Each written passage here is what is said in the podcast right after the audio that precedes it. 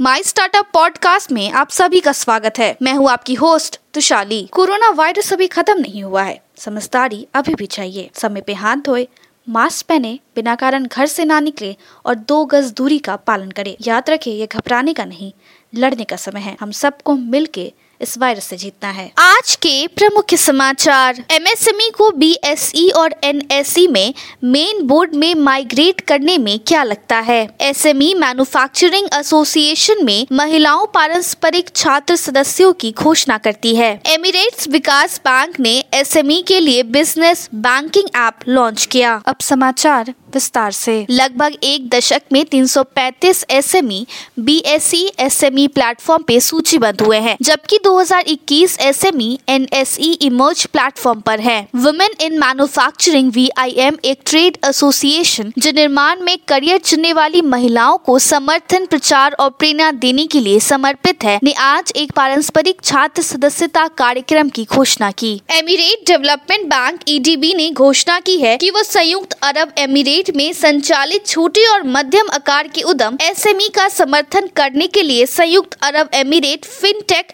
वाईएपी के साथ साझेदारी में EDB business banking app launch कर सकता है। वेमा बैंक द्वारा शुरू की गई पहली वेमा small medium scale enterprise SME business school के लाभार्थियों ने अपने उद्यमशीलता के जीवन पर पहल के प्रभाव की सराहना की है। Government e market place GeM द्वारा पिछले साल जुलाई में अपने प्लेटफॉर्म पे शुरू किए गए बुनकरों और कारीगरों की विक्रेता पंजीकरण और ऑन बोर्डिंग को बढ़ावा दिया। Emerging market global advisory limited ई उभरते बाजारों पे केंद्रित आला निवेश बैंक ने आज एक ऐतिहासिक वरिष्ठ ऋण पूंजी जुटाने के लेन देन की घोषणा की है। छह वर्षीय बेंगलुरु स्थित फिनटेक रेजो पे, जिसका इस साल अप्रैल में एक वित्त पोषण दौर में तीन बिलियन डॉलर का मूल्य था, ने एक और हाई प्रोफ़ाइल निवेशकों को आकर्षित किया है। फ्रेंच स्टार्टअप सोरोर ने घोषणा की है कि उसने एक महत्वपूर्ण फंडिंग राउंड जिताया है। सॉफ्ट बैंक के विजन फंड दो के 680 मिलियन डॉलर के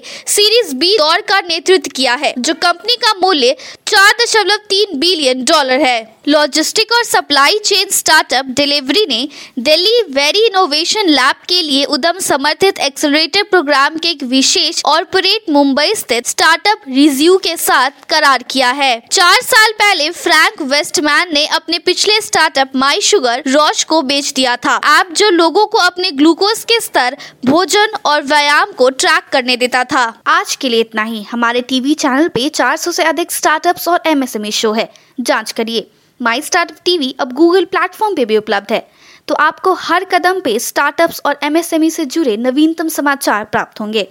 आप हमारे टीवी चैनल को सब्सक्राइब करके भी हमारा समर्थन कर सकते हैं और घंटी के आइकॉन को दबाना ना भूलें। आप हमें को फेसबुक ट्विटर इंस्टाग्राम लिंक्डइन पर भी फॉलो कर सकते हैं।